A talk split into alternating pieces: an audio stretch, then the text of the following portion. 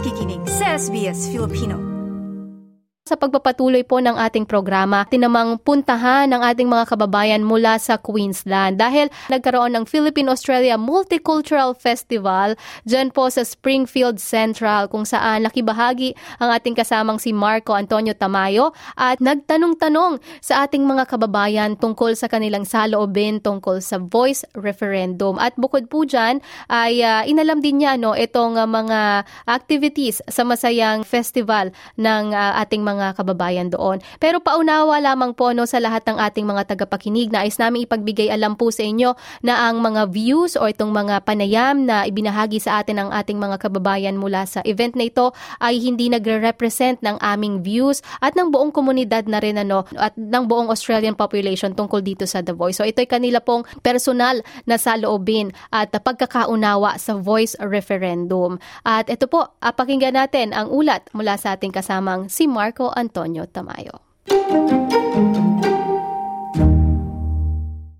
Maganda ang panahon ngayong weekend sa Queensland, kaya maraming tao ang sinasamantalang pamamasyal. Ang saya-saya po dito ngayong Spring Festival 2023 dito sa Springfield, Queensland. Hindi lang puro Pinoy, talagang multicultural. Busog na busog din po ako. Ang daming pagkaing mapigpipilian at non-stop na banda. Salute sa organizers ngayong taon, Philippine-Australia Multicultural Association Incorporated na pinangungunahan ni Sir Jomar Nieva. This is a, this is an event for us to be able to put together something uh, beautiful for the community and to be able to uh, harness the power of multicultural cooperation and diversity, which we're really promoting because this event uh, is not something that's fully been planned by Filipinos. It's also been planned with other non-Filipinos, and also the input, the content, the performers are not purely from the Philippines. There are a lot of them from uh, outside the Philippines, like other cultures, and we deliberately did it like that, so that we can use an event like this to gain multicultural friendships and other cultures, cultural cooperation.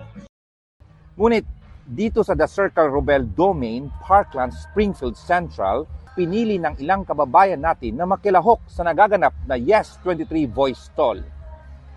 Papalapit na kasi ang araw ng referendum para sa Indigenous Voice to Parliament. Mas tumitindi ang kampanya ng mga taga-suporta nito. Uh, meron tayo isang tatay dito na matanong kung ano bang idea niya about sa The Voice to Parliament. Uh, ako si, si Louie. Um, Nagtrabaho ako bilang boiler maker uh, dito sa sa Queensland, uh, dito sa Brisbane. Uh, sa akin lang po, um, hindi ko masyadong naiintindihan kung ano yung yung purpose ng um, The Voice Indigenous for the Parliament. Pero kung maintindihan ko kung ano yung purpose nila, then I can make my my comments. If uh, someone will will explain me, you know, how things go, uh, how things goes, then I'm I will say yes or no. Daghang salamat. Ang Queensland at Tasmania at South Australia ay itinuturing ngayon na key battleground states na pinaglalaban ng malaking boto para sa referendum. Yes at no lang ang pagpipilian ng mga botante sa ika-14 ng Oktobre ngayong taon. Isa si Shane, isang nursing assistant dito sa Queensland, sa mga nangangampanya sa pagboto ng yes. I vote yes po kasi gusto ko marinig ang mga boses ng mga luma dito sa Australia. Siyempre, iba din talaga yung may mga boses kaysa na-acknowledge lang. Yun lang po. Thank you. Maraming salamat, Shane. Isa sa ating na-interview ngayon na si Lester, na isang Pilipinong aktibong nagbabahagi ng kaalaman tungkol sa indigenous voice to the parliament. Uh, Lester, bakit sa tingin mo mahalaga na dapat malaman ng mga Pilipino ang voice to parliament? Uh, maganda yan sa ano sa kanila. Kasi ano yun eh uh, parang silang sila, sila yung naunang tao dito. Tapos dapat yung ano nila yung parang lifestyle nila uh, eh, dapat i-preserve yun.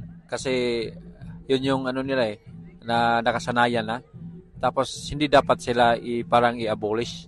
Kasi mas maganda yun para sa kanila at sa atin din Maraming salamat, Lester.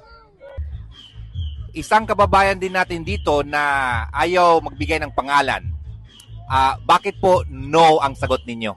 Um, no, ang sagot ko po is um, dahil prepare ko ang acknowledgement kaysa magsasalita pa sila sa parliament um, dahil ito ay mas malaking responsibilidad sa kanila. For me is less talk, less mistakes, kaya it's a no for me. Maraming salamat. Sir Joma, what is your stand about the voice of the indigenous people to the parliament? You have a uh, voice for that? Uh, I think inherently it's a good. It's good uh, to have that voice because obviously they were the traditional custodians of this country. So it's good for them to have that voice, to have to be heard more in public.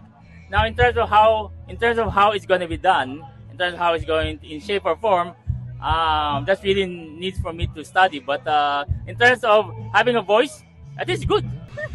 Excuse me, ano po pangalan ninyo? Just call me Walna.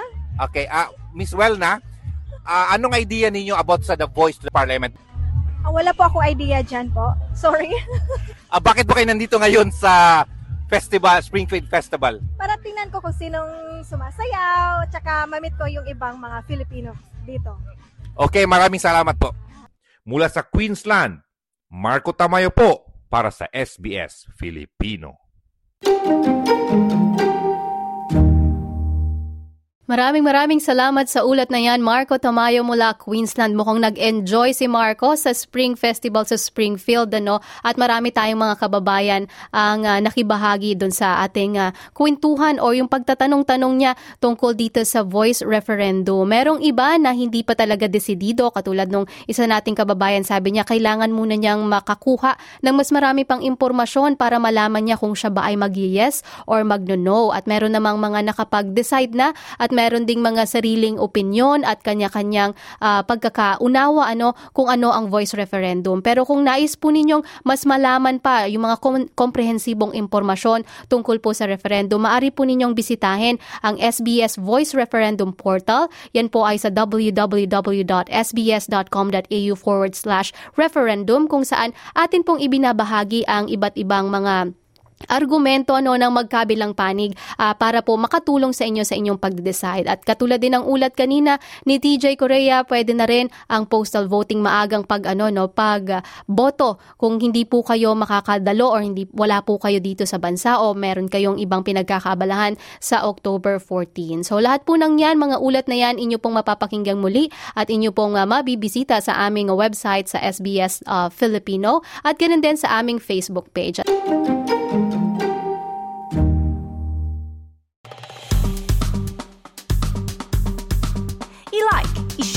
mag-comment, sundan ang SBS Filipino sa Facebook.